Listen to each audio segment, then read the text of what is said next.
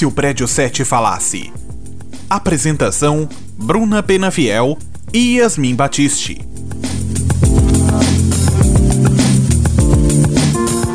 E se o prédio 7 falasse sobre procrastinação, produtividade e insegurança? Aristóteles já dizia que todos os seres humanos, se guiados pela sua própria natureza, possuem condições para instaurar hábitos a partir do exercício da prática. Mas então, por que, que a gente procrastina tanto?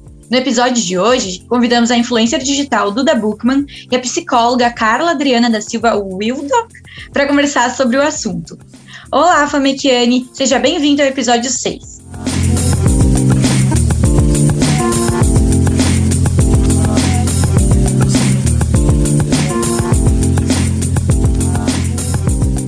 Agora sim. Agora a gente vai começar pedindo para que vocês se apresentem e eu vou pedir para a Duda se apresentar primeiramente. Olá, tudo bem? Eu sou a Duda Buchmann, tenho 28 anos, eu moro em Porto Alegre, nascida aqui. As amigas me convidaram aqui porque eu trabalho com as redes sociais desde 2017, uh, ah, criando conteúdo principalmente para Instagram, TikTok, YouTube também, site, blog. E a gente vai falar hoje de procrastinação, que me identifico muito, infelizmente. então é isso, eu estou aqui também para ouvir vocês e a gente conversar um pouquinho sobre. Bom, meu nome é Carla Vilvoc, então eu sou psicóloga aqui do Núcleo de Apoio Psicossocial da PUC, né, sou mestre em psicologia clínica, né, trabalho agora também não só na clínica, como também na psicologia universitária, né, sou doutoranda aqui do programa de pós-graduação da psicologia também. Então, para a gente começar o nosso bate-papo, acho que a gente tem que partir. O que, que é procrastinação? Por que, que ela existe e quando que ela é um problema, Carla? Procrastinar é deixar para depois, né? É adiar alguma coisa, desde que não seja planejado. Né? Então, eu procrastino no momento em que eu adio alguma coisa que eu tenho para fazer, seja com o prazo que eu estipulei ou com o prazo dado por outra pessoa. Né? Na educação, assim, a procrastinação acadêmica, como a gente diz, ela costuma vir naquele modelo assim, deixar tudo para a última hora, né? fazer o trabalho na última hora, adi adiar as coisas para a última hora. Né? Existe a procrastinação casual, digamos assim, ou, ou menos intensa, e existe o procrastinador crônico. Então, o procrastinador crônico é um problema. Né? Tudo que é em excesso na nossa vida passa a ser um problema. Né? Por que, que é um problema? Porque ele vai ter prejuízos, né? Prejuízos no sentido de não conseguir cumprir os prazos, prejuízo na sua produtividade, que é um dos temas também, né? Prejuízo às vezes financeiro, às vezes, né, de notas. Enfim, isso leva a prejuízo. Quando a pessoa começa a ter prejuízos, ela começa a sentir mal com isso, então isso passa a ser um problema. Né? Então, isso aí a gente tem uma questão importante que precisa ser melhor trabalhada. Mas, assim, todo mundo procrastina em algum momento, tá? A gente não é uma coisa assim, ah, eu procrastinei e agora eu tenho um problema. Não. Isso é uma coisa que acontece com todo mundo. Tanto que isso nem chamava muito a atenção da psicologia né? Uma coisa que começou a entrar assim na atenção na medida em que a mídia começou a dar mais atenção para a procrastinação, as pessoas começaram a se queixar disso. Aí a psicologia se voltou a pensar assim, bom, o que está acontecendo aqui então? Isso está crescendo, as pessoas estão mais preocupadas, então vamos começar a estudar isso. E a partir desse se voltar assim para essa consequência, digamos assim, né, que isso é uma consequência de outras coisas, o que que acontece? se viu que muitas pessoas procrastinavam e aí se deparou com pessoas que têm isso como algo crônico. Infelizmente, acho que me reconheço né? nesse, nesse nicho de pessoas que veem isso como algo crônico. Mas vamos, a gente segue para não ter mais né, este problema. Uh, então, puxando ali o gancho do que a Carla falou, eu tenho uma pergunta para a Duda. Pela, pelo que a Carla está falando, e eu vejo assim por experiência própria, eu auxilio muito a minha procrastinação com insegurança ou com medo. E eu sei que a Duda tá no mercado hoje que tu tem que botar o teu rosto, né, nas telas, tu tem que, às vezes, expor tua vida, e tu também tá refém de vários hates, né. E, Duda, eu queria perguntar para ti como que a gente não procrastina ou como a gente toma o primeiro passo para trabalhar com as redes sociais porque a gente tem muito daquilo do perfeccionismo, né, de querer uhum. arrumar desculpas para não fazer o primeiro passo. Então, se tu puder contar um pouquinho da tua experiência. Sim, é uma dica que eu dou para todo mundo. Tente buscar e ficar uh, tentando achar essa perfeição, a gente nunca vai começar nada na vida. Então, o que eu falo assim, ó, faz e tu vai uh, aprendendo ao longo do, do que tu tá fazendo. A gente não consegue perfeição sem direto, de cara. Então, se a gente for ficar esperando muita coisa, a gente vai acabar não fazendo e perdendo a oportunidade de se divertir, de trabalhar, de fazer o, o que for, qual for o objetivo. Então, eu sempre fui muito tímida, eu sou muito tímida. E quando comecei a trabalhar na internet, eu era muito, mas muito, muito assim, ó, eu, como que eu vou começar a fazer isso? Como é que eu vou mostrar o meu rosto? Tanto que no início, início mesmo, eu compartilhava só imagem de outras pessoas no Instagram que eu comecei, né? É voltado à mulher negra, de cabelo cacheado, crespo, então mostrava pessoas normais com seus cabelos, assim, porque tava também numa onda de voltar ao cabelo crespo, quando eu iniciei foi em 2014, só que a gente via as revistas e via a novela, e aquele, aquele cacho perfeito, aquele cacho lá, Thais Araújo no início, enfim, era uma coisa ainda distante para quem queria cuidar do cabelo em casa, por exemplo, né? Então, eu sempre mostrava assim, cabelo reais no início, foi para botar a minha cara tapa foi uns meses depois. E porque eu tinha esse, esse receio, eu tinha essa timidez muito forte, mas eu pensei, tem gente começando a ganhar dinheiro com isso, eu também quero, sabe? Então, foi assim, tipo, eu vou ter que começar em algum momento. Então, eu coloquei a primeira, foi tudo certo. A segunda, a terceira, até que a coisa se tornou o meu rosto mesmo, e eu percebi, tá, eu tô aprendendo enquanto tô fazendo aquilo, aquilo me ajudou muito. Dar o primeiro passo. Depois do primeiro, as coisas vão, vão seguindo. Eu acho que é isso. E Duda, tu até comentou ali do teu cabelo e a gente viu que tu postou um post falando que já tinha feito oito anos da tua transição capilar, né? Isso, aham. Uhum. E, a gente, e eu, a gente queria saber também se tu procrastinou a decisão de fazer essa transição capilar, às vezes por uma insegurança, foi exatamente isso, foi questão de padronização de imagem, né? Eu não, eu não conseguia me achar bonita com o cabelo cacheado ou crespo, assim. Na verdade, nem, nem isso, era mais cabelo volumoso, que eu, que eu ficava com receio, assim, que, que as pessoas fossem achar feio, que eu não, não fosse me gostar. Por isso que eu demorei um pouco, tanto eu, faz, eu não fazia alisamentos, eu fazia uma química justamente para baixar o volume. Quando eu resolvi parar de fazer, eu pensei, nossa, vou fazer uma permanente agora. Eu, por que, que eu vou fazer permanente se meu cabelo já é muito melhor que se eu fizesse permanente, né? Meu cabelo já é cacheado, já tem volume, já tem tudo. Aí eu, tá, então eu vou, eu vou aos pouquinhos, vou cortar aos pouquinhos para ver como é que eu vou me reconhecendo, como é que eu vou me gostando, se, eu, se aquela imagem realmente me define. E ao longo aí foi uns sete, oito meses, a, a última química até eu cortar o cabelo bem curtinho, assim, quase Joãozinho, como a gente chama. E foi um tempo assim, foi me entendendo pela imagem, vendo uh, se eu ia gostar, se eu ia fazer, tinha essa insegurança de, de não gostar do resultado, de receber crítica, mas eu, eu nunca liguei muito para crítica, na verdade. Era mais o que eu ia achar de mim mesma e as pessoas, enfim, estão ao meu redor mais próximas, né? No fim deu tudo certo e, e isso levou ao meu trabalho na internet, que hoje é a minha profissão, esse foi um foi quase um renascimento assim foi a partir do cabelo que, que tudo começou assim. e o cabelo é algo que impacta bastante na nossa vida né? Porque e é, Carla para continuar sobre o que estava falando eu queria perguntar assim se a procrastinação e a preguiça elas são a mesma coisa? Elas têm diferença? O que que leva a procrastinar e o que que leva a preguiça? Antigamente se achava que a pessoa que procrastinava era preguiçoso né? Então, assim, ah, tá procrastinando porque não, não quer fazer, tem preguiça, enfim. O que, que a gente sabe hoje? Assim, na verdade, tu até falasse antes mesmo, assim, é, o que leva a procrastinar tem muita relação, está muito relacionado à insegurança, né, ao medo de falhar, né, a esse, essas questões assim que levam as pessoas a evitarem o fracasso. Então, assim, eu procrastino para evitar que eu que dê errado. É claro que cada pessoa tem um jeito de lidar com isso. Tem gente que vai procrastinar mais, gente que vai procrastinar menos, tem gente que tem mais medo de fracasso, outras menos. Então é muito individual, mas tem um fator social importante, sim, né, que leva a isso que a gente vive uma sociedade muito exigente em termos de desempenho, onde o fracasso não é muito bem aceito. Né, é o que a gente chama de, a gente não, né, os autores chamam de sociedade positiva. Né, então, onde o negativo é tomado de lado. Assim, ninguém se permite muito sentimentos negativos.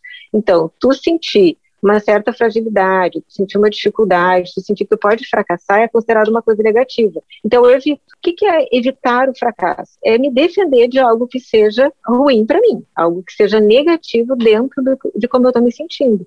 Então isso é, digamos assim, a causa maior da procrastinação. Claro que uma preguiça pode levar a procrastinar, como eu disse, qualquer pessoa pode procrastinar e não necessariamente ser um problema. Quantas vezes a gente deixa de fazer alguma coisa, sei lá, foi no médico, mandou fazer exame, fica aquele exame lá guardado, né? Dois meses antes de fazer, porque não tem pressa, não é urgente, então outras coisas vão passando na frente, eu vou fazendo aquilo que é mais urgente. Então a gente tá, tende a fazer isso às vezes. E eu acho que preguiça é, é uma coisa também complexa assim da gente falar, né? Uma pessoa que está com muita preguiça, né? se, ela se ela procrastina tudo por estar com preguiça, na verdade eu diria que não é preguiça, isso é um desânimo, porque ter preguiça de vez em quando, né? Tá cansado, né? Tá com vontade de fazer outras coisas, né? Então, é, isso pode, é uma coisa que pode ser tolerável. Agora, de novo, assim, eu acho que a gente vive, né, numa, numa sociedade, digamos assim, onde tudo que passa a ser adiado é mal visto, tudo que não possa receber um like é mal visto. Então, as pessoas se, retraem com medo, né, de receber um hate, né? Então, assim, se eu não fizer isso direito, bah, não vou ser bem vista, a sociedade não aceita, então eu tenho que estar sempre mostrando o lado positivo, quanto eu sou bom, quanto eu sou hiperprodutivo, quanto eu sou hipercapaz, né? E isso vai gerando um problema maior. Então, assim, na verdade, procrastinação e preguiça não são sinônimos. Dentro da psicologia, não é sinônimo. E até tu falou ali sobre as sociedades, né? A gente querer ser produtiva toda hora. Às vezes a gente vê o descanso, o sentir tédio, querer deitar na cama e ficar horas em alguma rede social como algo ruim, algo que a gente não mereça fazer. E a gente não vê o descanso como um direito, né? Então, às vezes eu acredito que seja por isso também. Pois é, é acho que se chama Sociedade do Cansaço, se eu não estou errada, Carla, né? Esse movimento de das pessoas serem sempre ter 100% do tempo produtiva. Isso até é visto como sinônimo de sucesso, muitas vezes, né? Quanto mais trabalho, mais sucesso tu tem. E, uh, eu queria te perguntar, Duda, se tu sente isso na internet, porque é um trabalho que é muito full, né? Tu tem que produzir, pelo menos eu vendo de fora, tá? Uma visão uhum. assim de uhum. fora. Uh, tu tem que produzir sempre, tu tem que postar todo dia, todo dia stories. É muita, muito, muita demanda, né? Tu te sentiu ou te sente em algum momento pressionada por esse excesso de produtividade, então, assim?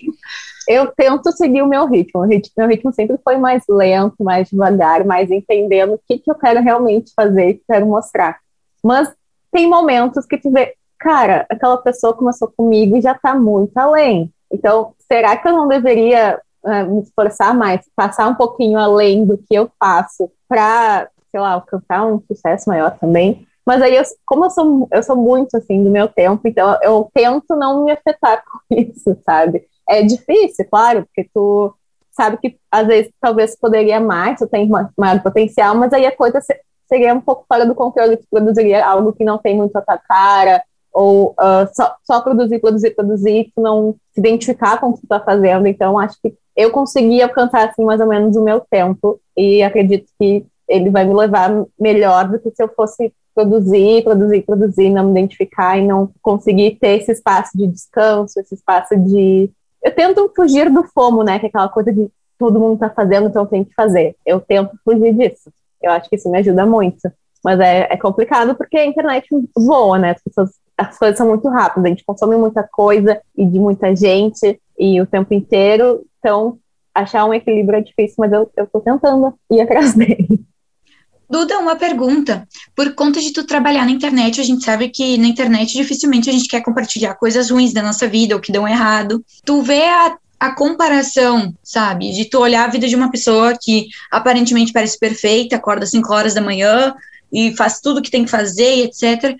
E se comparar com aquilo, te faz procrastinar o teu conteúdo ou duvidar do teu potencial de criar mais ou criar bem? É, tem é, essa questão assim, ó, tem gente que consegue produzir muita coisa em pouco tempo e eu não sou essa pessoa. E eu, eu consegui entender isso, eu, compreendi que, que, essa, que esse não é o meu local, que eu não sou assim, então tá tudo bem, sabe? Uh, desde que as coisas andem, né, que não vou ficar parada também um ano inteiro, que não tem como, mas eu tento ver as coisas assim, quem faz mais como uma coisa inspiracional, uma coisa admirável. Que legal que você consegue fazer isso, que massa que tem gente que consegue fazer assim. Eu não consigo e eu tenho que entender isso, que não é o meu momento, não é a minha vida. Tem, é, o legal da internet também é isso, de ter tanta gente diferente, produzindo tanta coisa diferente, às vezes até a mesma coisa, com visões diferentes, que também já, já são coisas distintas. Então, eu vejo assim, ah, que legal que a pessoa consegue fazer isso, o meu jeito é assim, e os dois conseguem seguir. Eu acho que é isso. Às vezes até a gente seguir contas, né, que nos inspirem. Tem uhum. contas que fazem a gente ficar mal e tem contas que fazem a gente se inspirar, né? Então Exatamente. acredito que isso ajuda também muito, né? E tem Exatamente. espaço também, né, para todo mundo, para todas as vivências, né? Mas assim, gurias, a gente sabe que tem, tem determinadas ações nos levarão a um sucesso, algo que a gente quer. Sei lá, boa alimentação vai nos ajudar a ter uma vida mais saudável, atividade física vai liberar endorfina e vai fazer a gente se sentir bem. Uhum. Uh, por que, que vocês acham que a gente adia tanto essas coisas, então? Sabe? Se a gente sabe que vai nos fazer bem, né? Tu trabalha com bem-estar, né? A Carla é psicóloga. por que, que vocês acham que, que a gente demora tanto, assim, sabe? Para começar esse movimento eh, na busca, sabe? Por coisas que a gente quer no final das contas? Não sei se eu me tá fiz aí uma clara. boa pergunta. Não, tá aí uma boa pergunta. Uh, eu, tô, eu estou sempre tentando voltar a fazer exercício, me alimentar melhor e tudo mais, que agora eu sou um retorno, inclusive. E eu não sei porque eu paro, porque é uma coisa que eu gosto de fazer. Só que eu acho que falam tão. E, mas às vezes eu acho, ah, a vida é tão curta, que eu não vou comer um Mac. e o retorno então, no Mac é tão instantâneo, é, né? E tem essas duas coisas na balança, então é, é, difícil, porque a vida é curta, eu quero aproveitar, mas também eu quero aproveitar fazendo coisas legais também, boas para o meu corpo. Então é uma dúvida boa, eu não sei responder. Carla, o que, que tu acha? É, eu acho que a gente volta a falar da procrastinação, né? Porque, de novo, assim, né, uh, o que a, a Duda estava falando e vocês estavam comentando, a gente vive um mundo muito rápido, né? Então, as informações, os processos, é tudo muito rápido, né, gente? Então, uh, tudo que demora passa a ser visto como algo que não é, não é positivo, é algo negativo, é algo que não vai me dar resultado rápido também, né? Então, fazer exercício, cuidar da alimentação é uma coisa a longo prazo. Tu não vai ver semana que vem, nem daqui a um mês, nem daqui a dois. É algo que é um efeito progressivo, é um efeito tarde, né? Tu vai ver isso quando daqui a 10 anos, daqui a 5 anos, claro, pode ser menos, mas o efeito é gradativo.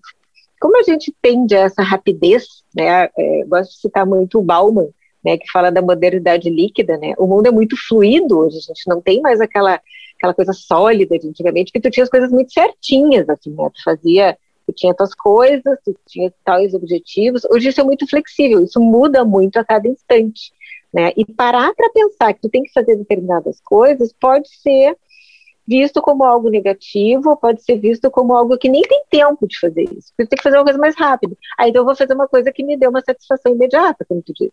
Então eu vou comer o Mac, o Mac eu sei que eu vou ficar feliz agora. Agora, o exercício eu vou ficar feliz daqui a seis meses.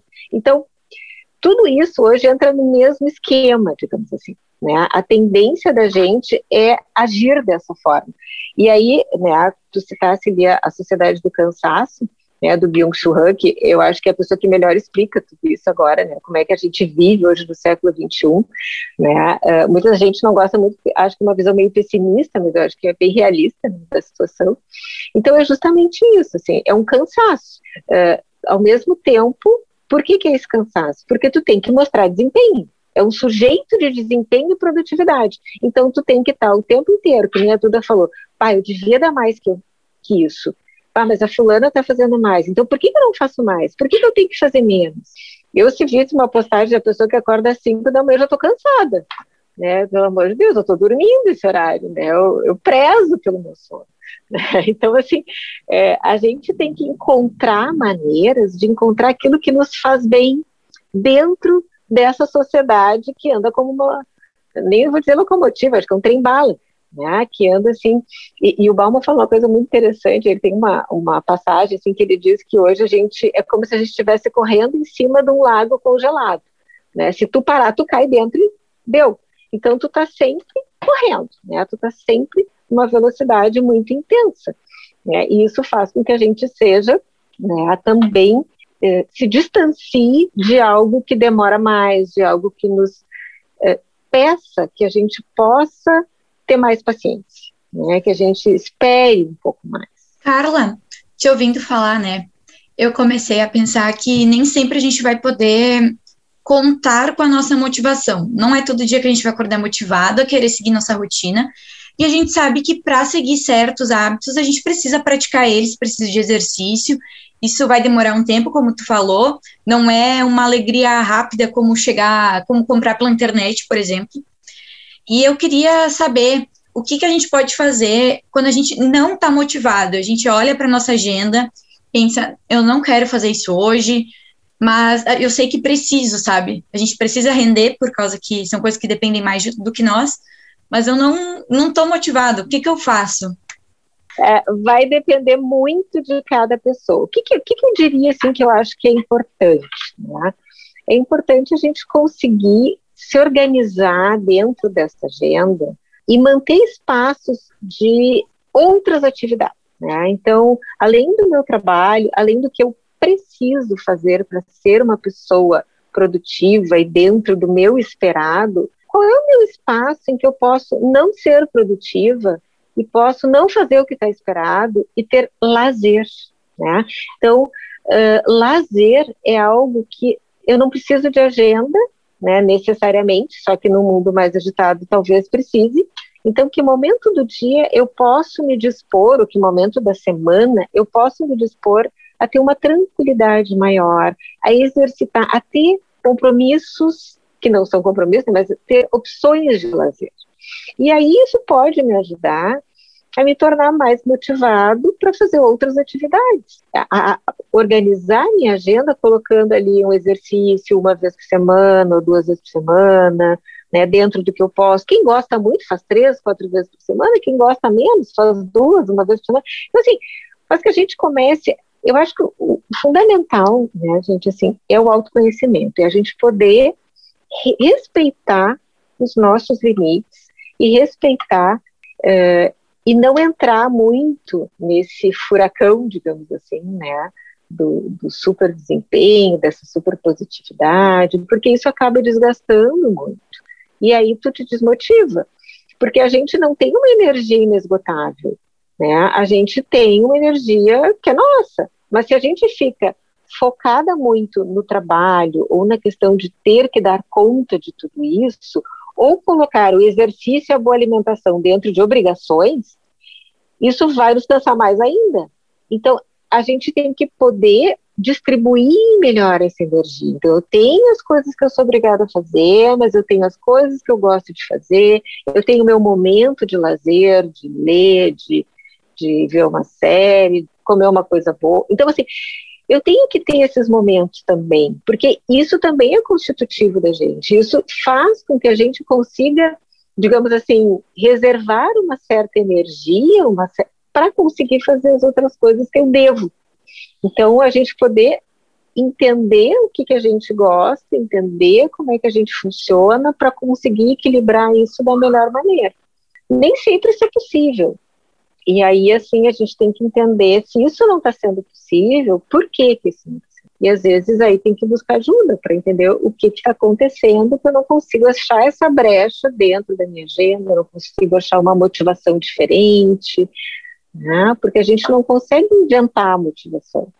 Né? A motivação é algo que surge, até mesmo às vezes a gente não tem tanta motivação, tanta vontade, justamente por problemas de saúde, né?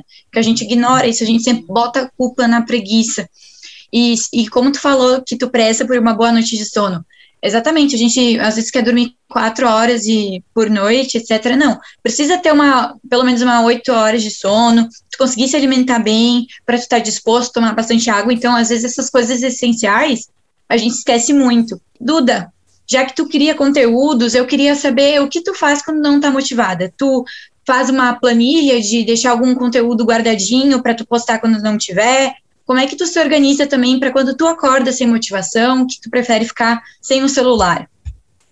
É exatamente isso. Eu tenho algumas, uh, alguns conteúdos em reserva para colocar nesses momentos, mas também, assim, ó, eu não tenho essa questão de tenho que postar todos os dias, tenho que estar presente todos os dias.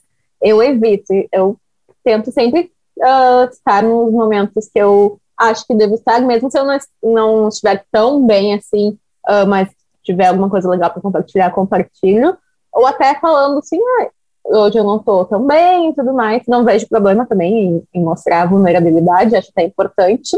Uh, mas é, é, isso, eu tenho algum, alguns conteúdos assim guardados na gavetinha para se tiver esses momentos forem muito extensos assim e, e eu tiver, quiser mais ficar guardadinha, eu tenho essas, esses conteúdos, mas normalmente eu não tenho problema em ficar uns dois, três, quatro dias assim mais quietinha, porque acho que é importante também tu ainda mais nesse momento que a gente tá, que é bem delicado, eu acho que é melhor a gente aparecer assim quando tá em uma energia melhor mas também tem esses conteúdos guardados para caso necessite momentos de urgência.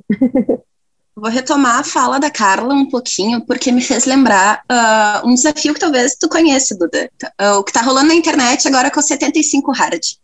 Vou falar rapidamente o que é o 75 Hard, caso alguém não conheça. Uh, é um desafio criado por um CEO que propõe fazer determinadas coisas durante 75 dias. Então, isso inclui fazer atividade física duas vezes por dia, acordar cedo, determinado tempo, né?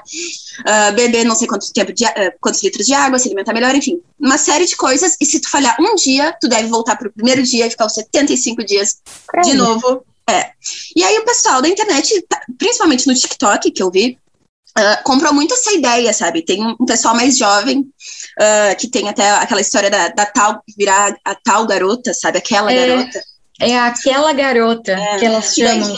Que ele que faz esse, essa série de coisas. Eu queria ver o que, que vocês, o que, que, vocês pensam sobre esse tipo de desafio que propõe essas rotinas uh, extremamente com, tipo da hora pro, da noite para o dia, sabe, mudar toda uma, uma vida, um hábito uh, e sem considerar também a realidade, né, que é um, é um pouco complicado. O que, que vocês pensam sobre isso? O que, que tu pensa, Carla, como psicóloga, sobre esses desafios meio mirabolantes assim que aparecem na internet. É, eu acho que, é, por exemplo, legal para quem gosta de desafios e, e gosta de, de, competir e quer se superar e acha que está ok. Só que isso pode ser uma coisa meio sádica em relação a outras pessoas, assim, né? Porque uh, se tu tem que começar desde o início, tu tem uma série de desafios, uh, se tu não chegar e cumprir esses 75 dias, né, é, desses desafios, tu pode, de novo, gerar um sentimento de fracasso, porque tu não foi competente o suficiente de conseguir atingir aquela meta que nem é tua, é de outra pessoa, né? Então, é, de novo, assim, o que que acontece? Esse sentimento de fracasso é extremamente prejudicial. E é esse sentimento de fracasso que gera desmotivação, que gera depressão, que gera ansiedade, né? Então, na pessoa que não está afim de fazer isso, que não acha que é uma coisa legal, que não é do jeito dela ser competitiva, isso pode baixar a autoestima, né? Pode achar que ela é diferente das outras pessoas, né? Que ela não foi competente o suficiente para atingir aquela meta. Eh, tem uma teoria dentro da psicologia, que é a teoria da autodeterminação, né, que ela diz o seguinte: o ser humano tem três necessidades básicas: autonomia, competência e relacionamentos. No momento que eu me sinto sempre incompetente em relação a alguma coisa, eu não vou atingir essa capacidade de autonomia. Então, se eu não consigo satisfazer minhas necessidades básicas, o que, que acontece? Isso vai gerar sentimento de desconforto, não vai deixar que eu desenvolva de forma saudável né, o meu psiquismo, não vai me, me trazer bem-estar. Né? Então, isso passa a ser um problema, né? Porque a nossa tendência, segundo essa teoria, é que a gente sempre tente alcançar essas três necessidades, suprir essas necessidades para que eu possa ter bem-estar e para que eu possa ter boa saúde mental. Então, se isso é algo agressivo para mim, eu tenho que evitar. Então, a Duda até falou uma coisa assim que é, ou foi a, a Yasmin que disse assim, ah, eu sigo aquelas coisas que eu acho legal e que me fazem bem, é isso aí, né? Aquilo que me faz mal, aquilo que me deixa um sentimento de fracasso, tem que evitar, porque para algumas pessoas pode fazer bem, para outras não. E se a gente começa a tentar ir atrás de algo que a gente sabe que não vai conseguir, ou porque a gente uh, quer provar alguma coisa, e isso vai levar a uma sensação de fracasso, vai ser um problema mais que eu vou ter que enfrentar. Hum. Então a gente não pode nem evitar situações porque acha que vai fracassar, porque aí a gente está antecipando alguma coisa, mas também não entrar em roubada, né? Que certamente, eu, eu certamente ia fracassar nisso, negócio de tomar água, por exemplo, não tomo água, né? Eu tomo café o dia inteiro. Então, assim, é, não vou conseguir. Então, por que, eu vou entrar nisso? Então, é, já é uma coisa mais ou menos certa. Né? Então, é, é para que, que, eu vou me importar com isso? O que, que essa pessoa está querendo provar? Porque, na verdade, parece que ela está querendo provar alguma coisa. Eu acho que é muito de respeitar os seus limites, né? A Duda comentou bastante sobre isso, que ela respeita muito os limites dela e tenta não se comparar com quem está no mesmo mercado que ela, né? Eu acho que é isso que bastante tu trouxe também. E sobre isso de parar de seguir contas que te fazem mal, sabe? De pessoas que têm que propagam um conteúdo que eu acho que nem elas acreditam, ou que foge muito da tua realidade, é uma coisa incrível, porque te faz muito bem de não querer se comparar a uma realidade inatingível e também de seguir pessoas que vão te inspirar, sabe? Que falam, tá tudo bem, somos pessoas normais, estamos aqui no Instagram, mas a gente comete erros e faz coisas erradas. Tá certo. Uh, agora, eu queria saber se vocês já tiveram algum momento, só para ver se a gente é, é. Às vezes a gente enxerga ah, a Carla como uma pessoa distante, a Duda como uma pessoa inatingível, porque está na internet, com não sei quantos seguidores, para trazer vocês para a nossa vida, que são, são pessoas normais. Vocês já passaram algum perrengue ou alguma coisa por procrastinar, gurias? Já teve alguma situação que vocês lembram? Aconteceu comigo já várias vezes, de deixar trabalhos para a última hora e me, me lascar, acho que com a maioria dos universitários, né? Mas vocês lembram de alguma coisa específica? Talvez? Nossa, específica eu não, porque para mim é quase rotina, assim, deixar tudo assim pro, pro último momento. Porque eu, às vezes eu fico esperando também as ideias virem tem momentos que eu tenho bastante bloqueio criativo, então eu deixo as coisas virem quase no limite, que parece que quando tá no limite que a coisa vem, sabe? Então eu deixo muito. Tem muitas coisas que eu deixo assim pra última hora. Mas eu não lembro de, de perrengues muito graves, assim. Normalmente eu consigo uh, um pouquinho antes do limite, assim, mas eu deixo bastante coisa assim para os últimos momentos, que eu acho que, que é o momento certo para fazer as minhas coisas. Tu gosta com emoção, tem que ter emoção. Uhum. Eu sou assim também. Exato. O melhor é quando tu procrastina duas semanas para fazer alguma coisa e tu termina ela em dez minutos, quando tu senta e faz, sabe? Acho que aí entra o autoconhecimento que tu tinha pontuado anteriormente, né? Acho que quanto mais a gente se conhece, mais tranquila a gente fica em adiar ou não adiar as coisas. E eu acho engraçado também que nesse meio criativo, é, é difícil, né? Porque a gente depende muitas vezes de inspiração, né? Quer dizer, eu acho, né? Tem, tem pessoas que dizem que não, que a gente não precisa de inspiração, que é muito braçal também, né? Que sentar e tentar ter ideias. Mas eu, eu concordo com tudo em relação a isso. Quando eu preciso trabalhar com criatividade, parece que a coisa vem, assim, na, no último momento. Agora, Yasmin, pode, pode ir que eu te interrompi. Mas, na verdade, a Duda falou também que às vezes ela tem bloqueio criativo. E na publicidade, assim, mas nos cursos de criação, a gente aprende muito a aceitar as más ideias. E a gente fala muito sobre, eles falam, né, que é muito melhor qualidade do que quantidade. E daí tu chega na faculdade eles falam, não, a quantidade importa muito, porque tu tem que fazer coisas muito ruins para chegar a uma coisa muito boa. Então tu fica anotando ideias que são ridículas, super óbvias, para aos poucos chegar numa ideia que é melhor. Mas para a gente conseguir aplicar isso é muito difícil, porque a gente estava até comentando lá no começo, né? Que a gente tende a querer tudo perfeito. E não uh, quer o fracasso também, né? Às uhum. vezes ideia ruim é sinônimo de fracasso. Claro, e até por isso às vezes a gente procrastina alguns hábitos, porque a gente vai falar, nossa, eu vou chegar na academia e não vou conseguir levantar, sei lá, 200 quilos na perna, então eu já sou um fracasso, não quero mais. E isso faz com que a gente arrume desculpas, às vezes, para não continuar, né? Eu também lembrei agora que a gente nem comentou sobre isso, mas que eu acho que né, é super necessário, sobre a, sobre a pandemia que é algo que mudou completamente a nossa rotina, né? Hoje em dia a gente não tem mais a diversidade, assim, de ir para a faculdade, ir para casa de um amigo, ir para um bar. Se bem que hoje agora já está mais flexível, né, as saídas, mas é sempre aquela coisa sentada na tua escrivaninha, no teu computador e tentar se motivar no meio desse caos, né? Que tu liga a TV e é sem notícias ruins para uma boa. Não sei se vocês gostariam de comentar alguma coisa sobre isso e sobre como a gente também precisa pegar leve consigo mesmo, né? Porque a gente tá rodeado de coisas ruins acontecendo e tu tem que continuar produzindo como se fosse o normal. Eu estava até lendo agora há pouco, tem um artigo que fala da produtividade tóxica que aconteceu na pandemia, né? Uh, e eu acho assim que acompanhando muito né, os estudantes, enfim, o movimento da universidade durante a pandemia, a gente não parou enquanto atendimento, enfim. Uh, o que eu percebo, assim, é que houve uma mudança muito grande, assim, do início da pandemia, né, as coisas foram se modificando até chegar o dia de hoje. É, eu, eu tenho uma visão otimista, assim, eu acho que as pessoas, elas são muito adaptáveis, por mais que a gente não perceba muito, né, a gente consegue se adaptar. Só que não é rápido, aí é que está a diferença. O descompasso é que as pessoas querem se adaptar de uma semana para outra. Isso não acontece. Mas, enquanto ser humano, a gente consegue se adaptar. Então, assim, claro que a gente vê muitos problemas se agravando, e se viu isso durante a pandemia, né? Uh, mas também a gente vai vendo algumas questões de adaptação. O que, que se agravou em termos de, dessa produtividade tóxica, assim que se fala, né? uh, a gente perdeu os limites. Né? Então, eu acho que a pandemia, como a Yasmin estava falando, tu estava dentro de casa, estudando, trabalhando, cuidando, quem tem filho cuidando de filho, né, quem tem casa e mora sozinho cuidando da casa, quem mora com os pais tendo que dividir o espaço com os pais, com a família. Então, os limites se quebraram. Então, assim, isso é muito pesado.